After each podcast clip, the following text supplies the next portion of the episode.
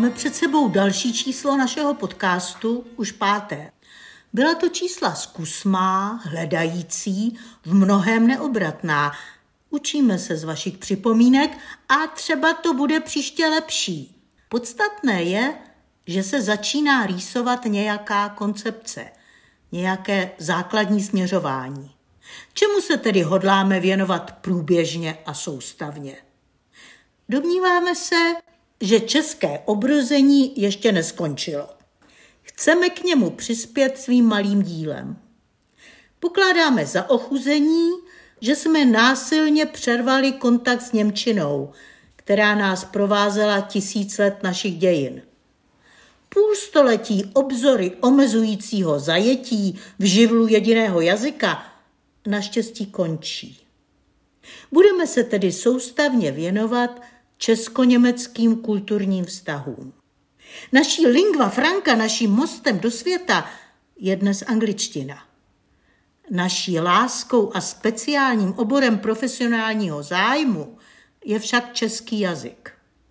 Chceme ho hýčkat a pěstit, chceme si s ním hrát. Soudíme, že pro zdravý rozvoj kteréhokoliv jazyka má základní význam kultura překladu. Dobrý překlad je samostatný, plnohodnotný, jazyk obohacující tvůrčí čin. Přináší zážitek, který přesahuje informaci.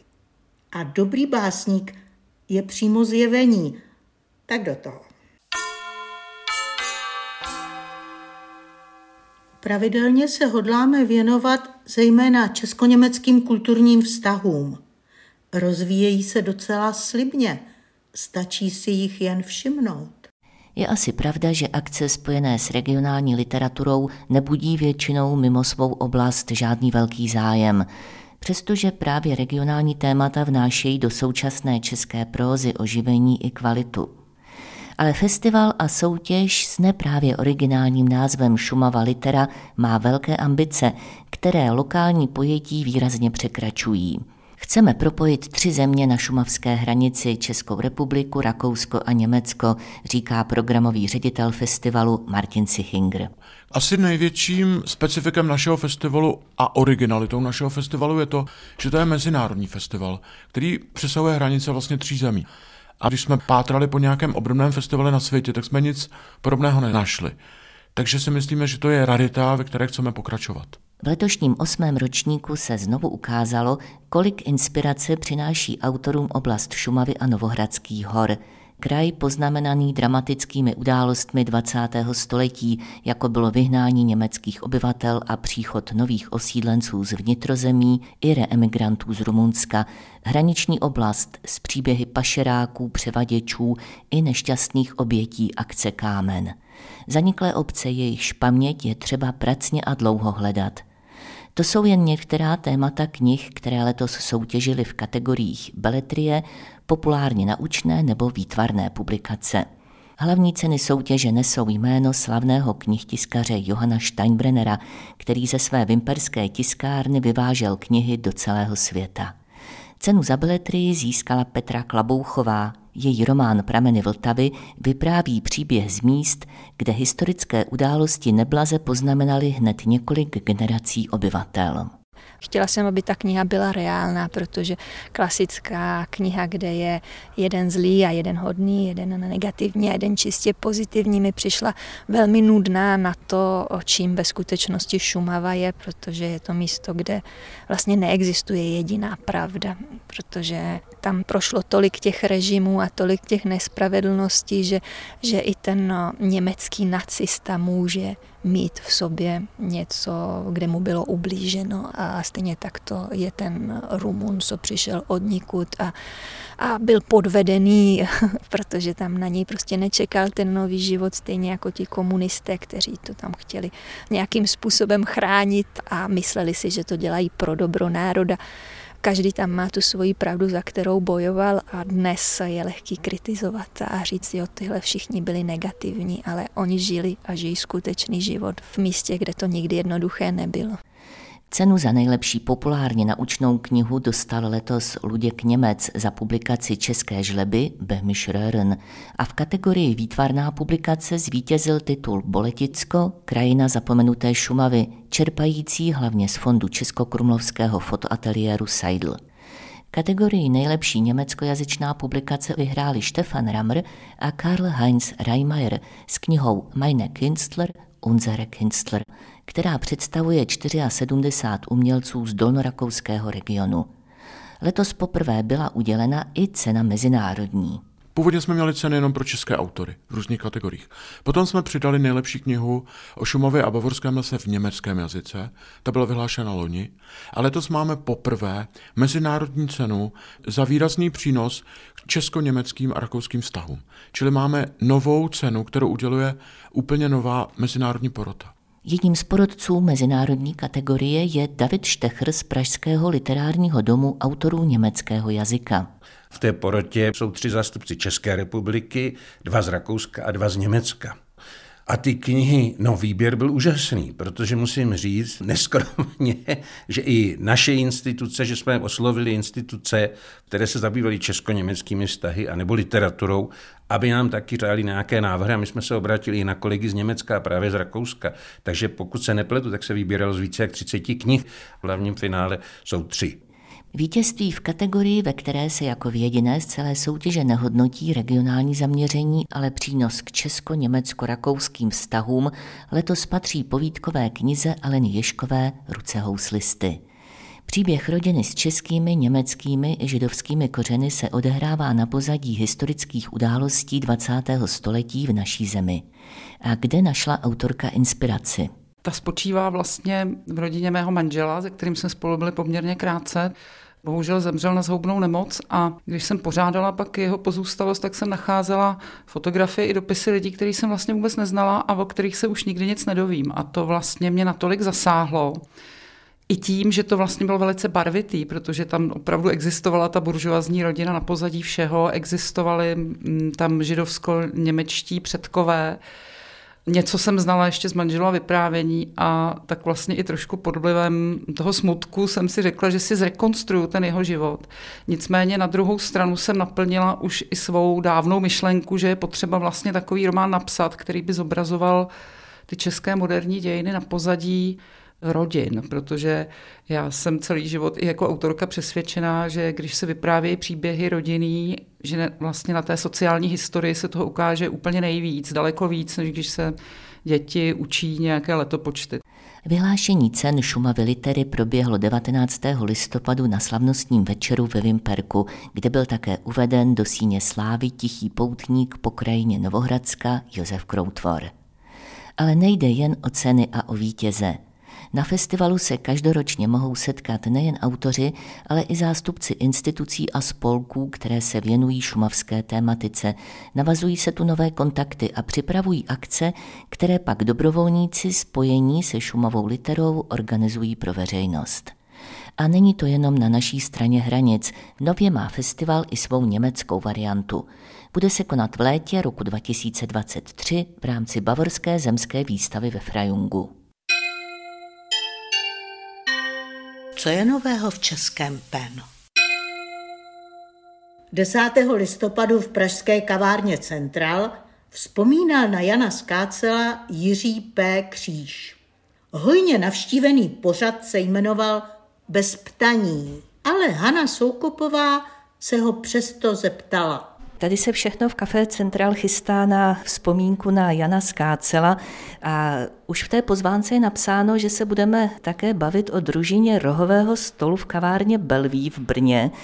Tak mohl byste zavzpomínat na tuhle kavárnu a na to, co se v ní dělo a kdy jste tam vůbec potkali Jana Skácela?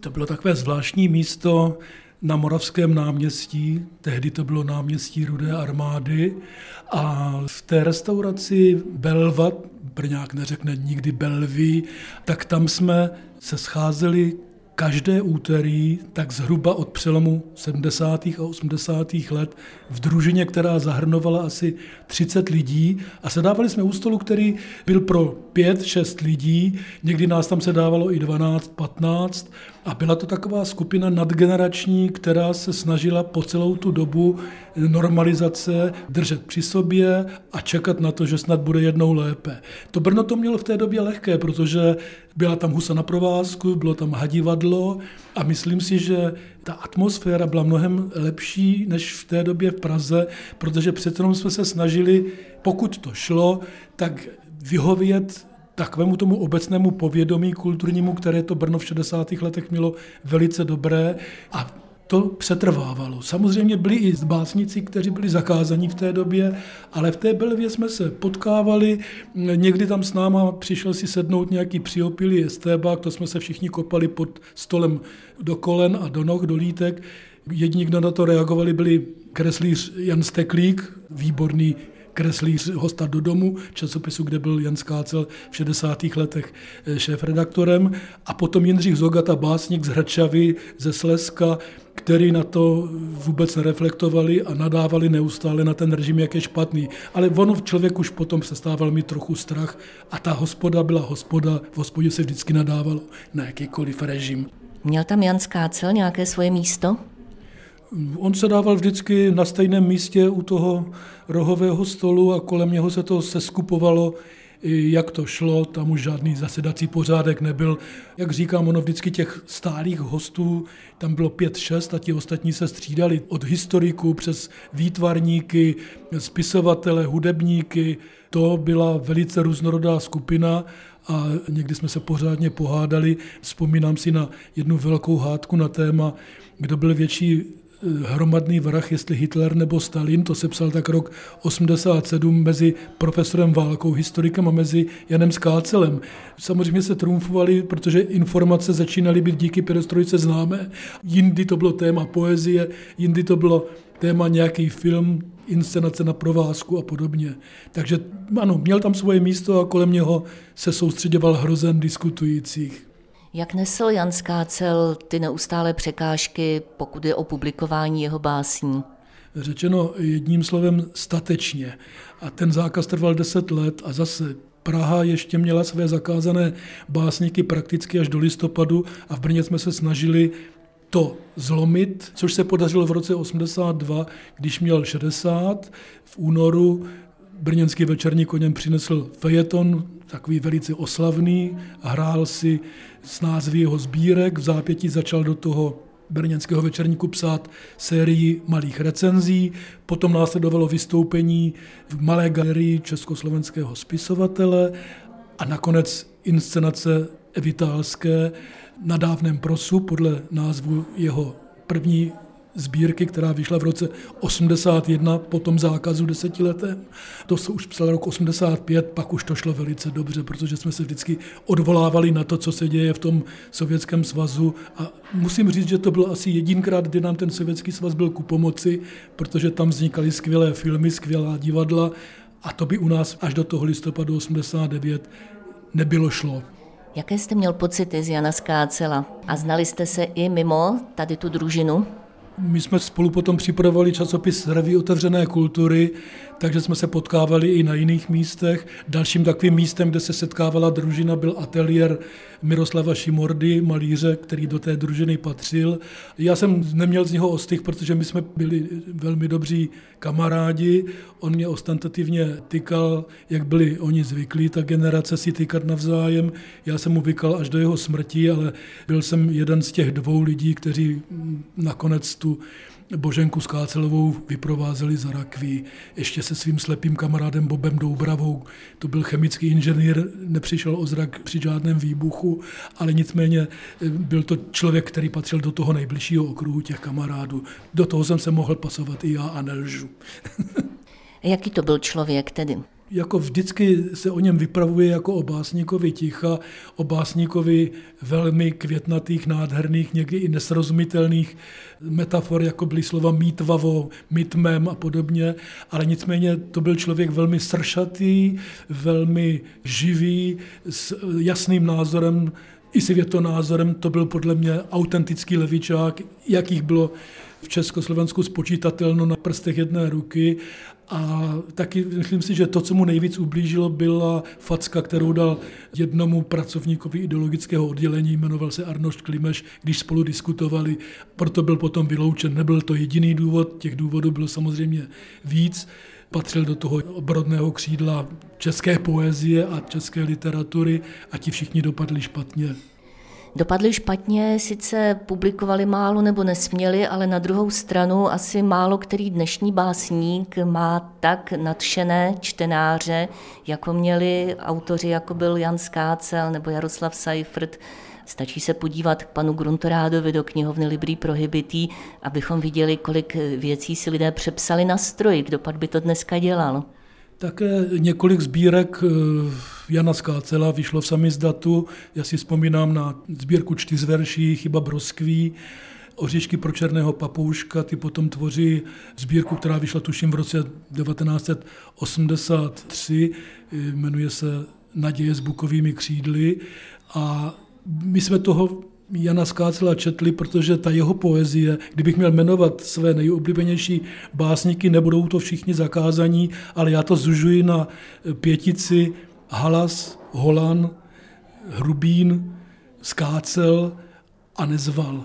Samozřejmě významnější než těchto pět byl nositel Nobelovy ceny Seifert, ale já jsem mluvil o svých nejoblíbenějších básnicích. Jak se vám vybírali verše a prózy na ten dnešní večer? Verše zazní v té hudební podobě, takže výběr je dán tím, co je zhudebněno, ale eh, zazní tady spoustu věcí právě z toho občanského života, který je méně znám než ta jeho tvorba. On nebyl básníkem mnoha sbírek, vydal jich devět za svého života, jedna už je posmrtná a myslím si, že v tom šafránovitém odvaru, který je odrazem jeho duše, se dá vyčíst mnoho o té době i o něm samotném. Čili my jsme lidé, kteří toho skácela musíme uchovat pro budoucí generace, protože jedna věc je příznačná. On v Československu se nedočkal žádného ocenění a zdobí ho dvě zahraniční ceny. Petrarkova cena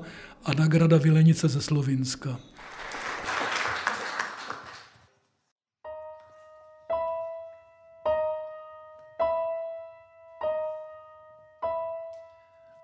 Tě před zlým chránil.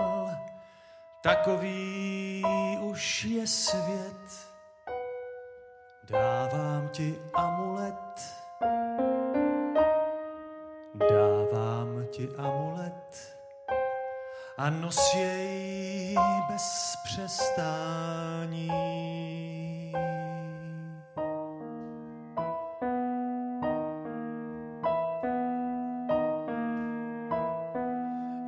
Proti chvílím krutým zahání z duše hlad a toho, kdo má rád a toho, kdo má rád uchrání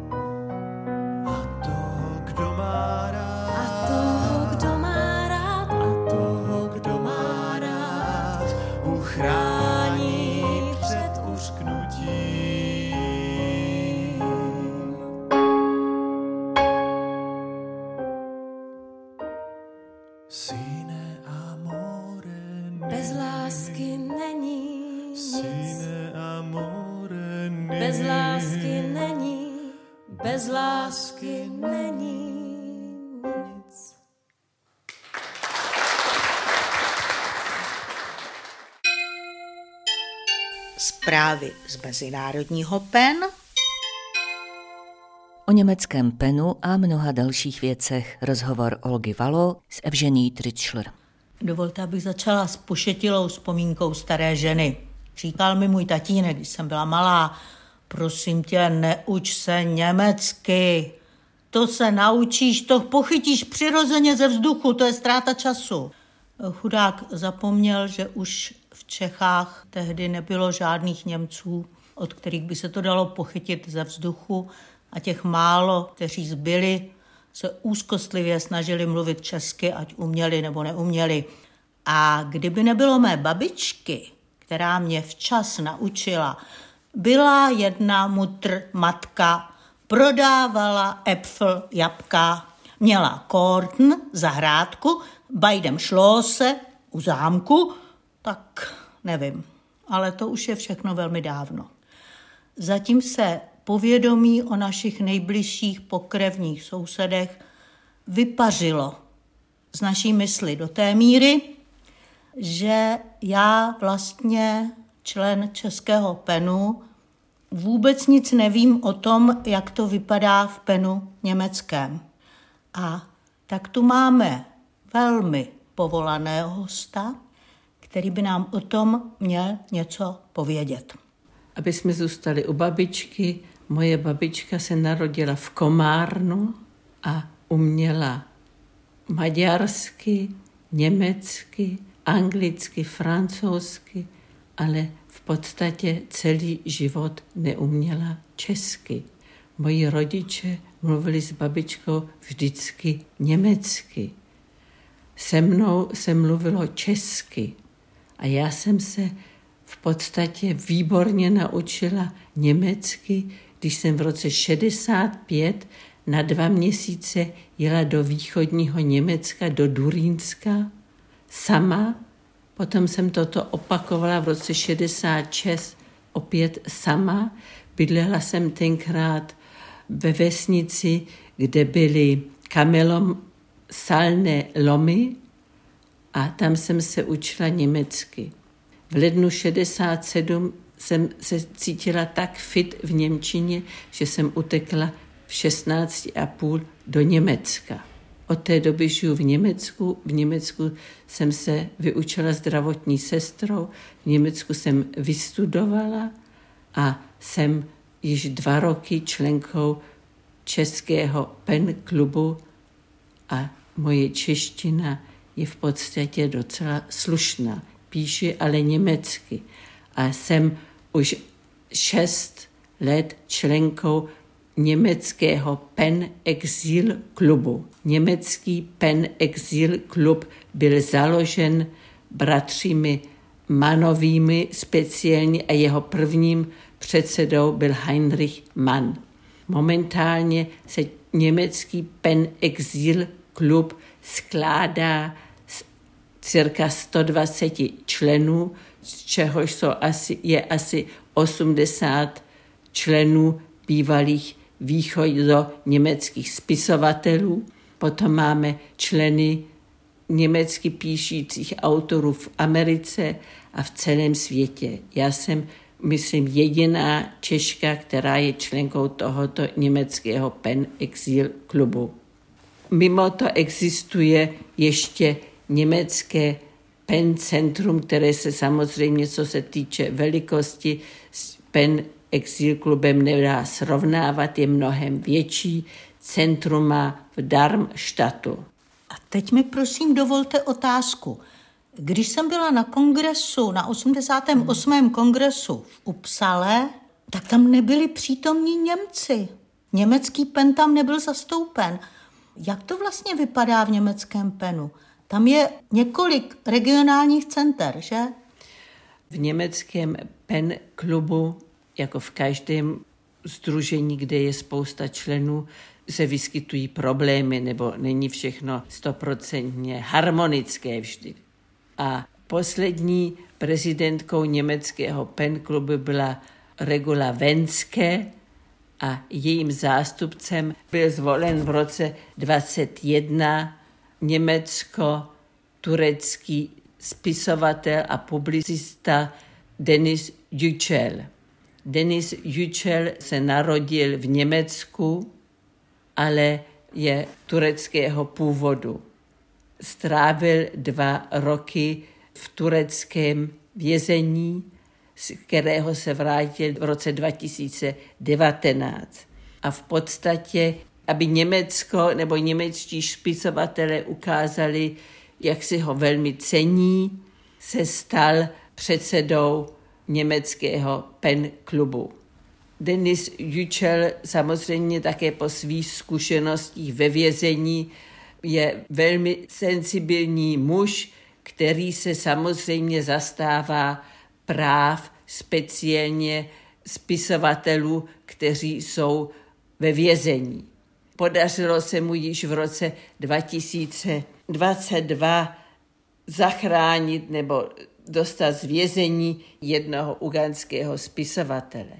Samozřejmě nebo pochopitelně, když vznikla válka na Ukrajině, nebo Ukrajina byla přepadnuta Ruskem, člověk se zkušenostmi učela se zastal okamžitě Ukrajinců a vyslovil se proto, aby ukrajinské vojsko bylo podporováno NATO. Toto se nelíbilo určitým členům německého pen klubu, kteří tvrdili, že přesahuje svoji pravomoc a že členové pen klubu se mají zastávat míru. I když toto tvrdí, tak se taky ale z malé části zastávají taky spisovatelů ve vězení.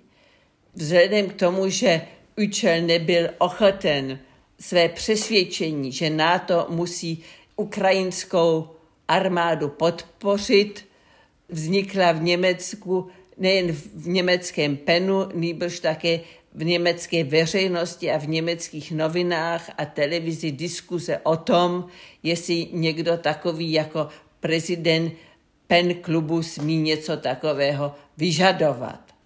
Tímto vznikla ale taky tato diskuze nepřestala a když byli na podzim v říjnu tohoto roku, bylo setkání německého pen klubu s novými volbami, byl sice Učel znovu zvolen, ale velmi jen s dvěma hlasy navíc. To znamená, neměl již v německém pen klubu majoritu. Toto vedlo Jučela k tomu, že se prezidentství v německém pen klubu vzdal. A krátce na to založil alternativní Pen Berlin klub, jehož jeden z mluvčí se stal. Touto situací, tím, že vznikl nový nebo pobočka nebo nový pen klub, bylo nutné zvolit další nebo nové prezidium německého pen klubu, což se stalo 13. října tohoto roku. Což je taky ale pochopitelné, když zrovna bylo zvolené nové prezidium, že v podstatě po těchto roztržkách v německém pen klubu nikdo si netroufal nebo nikdo nechtěl jet do Upsaly aby tam diskutoval problémy v německém pen klubu, na které by se určitě tam ho někdo ptal. Co jsme přečetli? Nejsem literární kritik, bude to velmi osobní poznámka. Leží přede mnou útlá z brusu nová a sličná knížka. Vydalo ji nakladatelství Martina Reinera Druhé město. Jsou to vlastně knížky dvě, opírají se o sebe zády. Vznikl tak vyvážený estetický předmět. Uchopte ho zleva nebo zprava, ze zhora nebo ze spoda, vždy se vám rozevře a vydá poselství. Knížky se i hezky jmenují. První zprávu tedy nesou i na přebalu. Ta v řeči vázané o jablko lehčí ráj. Ta v próze skrývá ve svém názvu grafický žert, neumí ho vyslovit, jen obsat. O roztržitější pohled to přečte hraní, ale to H je vlastně křížek a k tomu raní. Pohled muže, mířícího do zaměstnání magickými ulicemi, v níž se budí bezdomovci. Autorem je Petr Kukal, básník a řádný muž. Já mám prý muže ráda, řekl o mě v minulém čísle Ondřej Vaculík a potěšil mne tím, že to poznal. Vážím si jich a trochu se jich bojím, protože řádní a svědomití muži velmi málo mluví. Čert ví, co mají v hlavě. Šetří síly nebo klesají pod svým úkolem. Petr Kukal však mluví o své mlčení soustředěnou kultivovanou formou. A já naslouchám s napětím. Sněží, už spadla celá závěj, to pámbu neby šňupe koks. Mně stačí míň, mě jenom nalej. Bez odmlouvání, host je host. Že už mi nedáš? Že mám dost? Měj trochu srdce, starý brachu. Jsem dnes sám proti všemu strachu. Mráz hryže větev jako suchou kost. Schůzka se slovem Kadena Machika. V temném a mlhavém adventu není pro nás podivíny poezie nikdy dost. Saháme opět po jednom článku kouzelného řetězce. Kadena Machika uvádí verše slovinského básníka Aljaže Koprivnikara. Rosi Luksemburg. Saditi akacije v puščavi, prihajati in odhajati, ne reči ničesar, odrasti brez sramu pred temo, oblačiti si oblačila, usta uporabljati za govor, spuščati bele zavese nežnosti, ne reči ničesar, soočiti se z oblaki in pritisniti ustnice na nebo Bruslja, na nebo Ljubljane, na nebo Grožnjana, na nebo Prage, na nebo Lizbone, na nebo Berlina, na nebo Upsale, na nebo. Drseti pred realnostjo, z ustnicami, drhteti in dehteti, na uho pred spanjem. Schůzka se slovem Etimo Eskimo. Šťastné a ovocné a také etymologicky oloupané Vánoce tu máme v pravidelné rubrice Jana Čápa. Hoj ty štědrý večere, ty tajemný svátku, cože komu dobrého neseš na památku. Takto se Karel Jaromír Erben ptal už na hodinách české literatury před 50 lety a tehdejší panelákovou mládež, za kterou mluvím, zastihli jeho verše nepřipravenou. Klasikovi 19. století ani jeho obyčejům jsme totiž nerozuměli. Hospodářově štědrovce už se po bytových jednotkách říkalo Vánočka a ptát se soudružky učitelky, proč tomu, kdo se postí, přál Karel Jaromír jakési zlatoušky na stěnu, to také nemělo cenu. A už vůbec jsme netušili, proč by se od večeře kosti měli dávat ovocnému stromoví. Naštěstí mezi nečitelnou tradicí a černobílou televizní pohádkou zasvítil o svácích v obýváku ovoce z tajemných dálek. A exotické byly i jeho názvy, kterým se dnes budeme věnovat.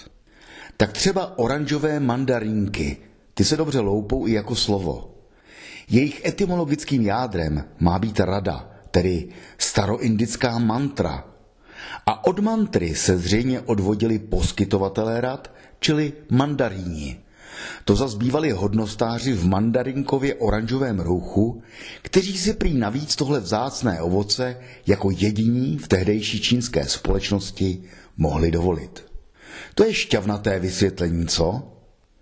Příběhy našich slov takhle přímočaré ovšem nebývají. A tak existuje i konkurenční rodokmen slova mandarinka a ten ještě upozorňuje na ostrov Mauritius, kde se tomuhle ovoci také velice daří a který se považte dříve nazýval mandara. Jsou-li ovšem mandarinky pojmenované podle ostrova v Indickém oceánu nebo podle hodnostářů Číny, to tady nemůžeme hádat. Citrusové výklady jsou už tak dost zapeklité. I bez hybridních tangerínek nebo tangerínek z marockého přístavu Tanger nebo klementínek, které se zase jmenují podle francouzského šlechtitele Clementa Rodiera. To už je etymologickému rozboru vstřícnější vonavý pomeranč. Za Erbena a Jungmana se mu ještě říkalo pomoranč, protože německé Apfelsin i latinské pomum aurantium odkazovali na zlaté jablko, pomo. I když dal importovaný pomoranč jméno běžné oranžové barvě, a dnes ho najdeme i u českých popelnic, v socialistickém Československu býval tak vzácný, že jsme jeho kůru odevzdávali ve škole usušenou doma na radiátoru. Vážili jsme si těch vitamínů jako námořníci, kteří sázeli citrusy podél zaoceánských plaveb, aby měli prevenci proti kurdějím. Nám vnitrozemcům zůstávaly ovšem některé vitaminy utajované i ve 20. století a spoustu exotického ovoce jsme znali jenom z literatury nebo z filmu. Naštěstí k nám další pozoruhodné ovoce dorazilo s volným trhem po sametové revoluci. A takhle jsme poprvé ochutnali například avokádo. Byla by škoda zatajovat dnes sexuální podobenství, které v sobě toto ovoce jako pecku dodnes skrývá. Avokádo totiž pochází ze španělského slova aquacate, které zase vzniklo z řeči Aztéků a jejich prapůvodní výraz ahuacatl neznamená nic jiného než varle. Ano, samčí pohlavní žlázu, kterou mají i čeští tatínkové. Podobnost mezi avokádem a varlaty češtinu dlouho míjela, poněvadž avokádo nebylo k dostání ani v Tuzexu, ale naši předkové si podobnou metaforu vynahradili v domácí přírodě. Když totiž jednomu pěvci říkali moudiváček. Tenhle síkorkovitý pták si totiž ve větvích staví kulovité hnízdo, které je tvarem podobné váčku i mužskému moudí. Visí a houpá se ve větru u potoka, stejně jako americké avokádo. Takovouhle představu v adventu může přebít snad jen kyselé kivy. No napadlo vás někdy, proč se tahle vitaminová bomba jmenuje podle běhavého novozélandského ptáka, když ve skutečnosti pochází z Číny? Vězte, že název tohoto ovoce představuje pochybné vítězství marketingu nad jazykem. Ještě před stovkou let říkalo se totiž v Evropě téhle zelené dobrotě čínský angrešt. Angrešt podle italského agresto, tedy kyselý, i v českých lékařských receptech najdeme už v 15. století rady typu ať pije vodu s agreštem, jelikož se agreštem, ankreštem a ankrešem mínilo víno z nezralých a tedy kyselých hroznů. Čínský se mu pak říkalo proto, že popínavá dřevina actinidie z Číny pochází a dodnes to potvrzuje i její botanické jméno. Actinidie čínská, Actinidia chinensis. Když se ale před první světovou válkou začal čínský angrešt pěstovat komerčně na Novém Zélandu, pěstitelé a prodejci mu chtěli dát nový a chytlavější název, aby si obchodníci chlupaté ovoce spojovali výhradně s jejich plantážemi. A přejmenovali tedy čínský angrešt podle svého vlastního národního symbolu, který maorsky znamená schovaný pták. Koncem 40. let už pak novozélandští pěstitelé kivy rozjeli mezinárodní kampaň a exportéři, které za tehdejší studené války nebavilo vnucovat západu cokoliv čínského, název rádi přijali. A takhle se ze schovaného ptáka stalo kivy a Číňanům, kteří mu přezdívají makakské ovoce, protože ho tam u nich miluje tenhle druh opic, těm to bylo jedno, jelikož měli v 50. letech určitě jiné starosti. To by za exotické druhy porevolučního ovoce u nás mohlo být všechno, jelikož satsumu, naši, papáju, liči, kivano, mango nebo pomelo jsem zatím ani neochutnal. Ale ani s nimi nic nekončí. Dnešní mičurinové do dalších Vánoc určitě novou exotiku vykříží. Vždyť na permanentní změnu života poukázal ve štědré dni už Karel Jaromír Erben. Toč se a vrč můj kolovrátku, všecko ve světě jen na obrátku. Šťastné a ovocné svátky vám přeje Jan Čáp.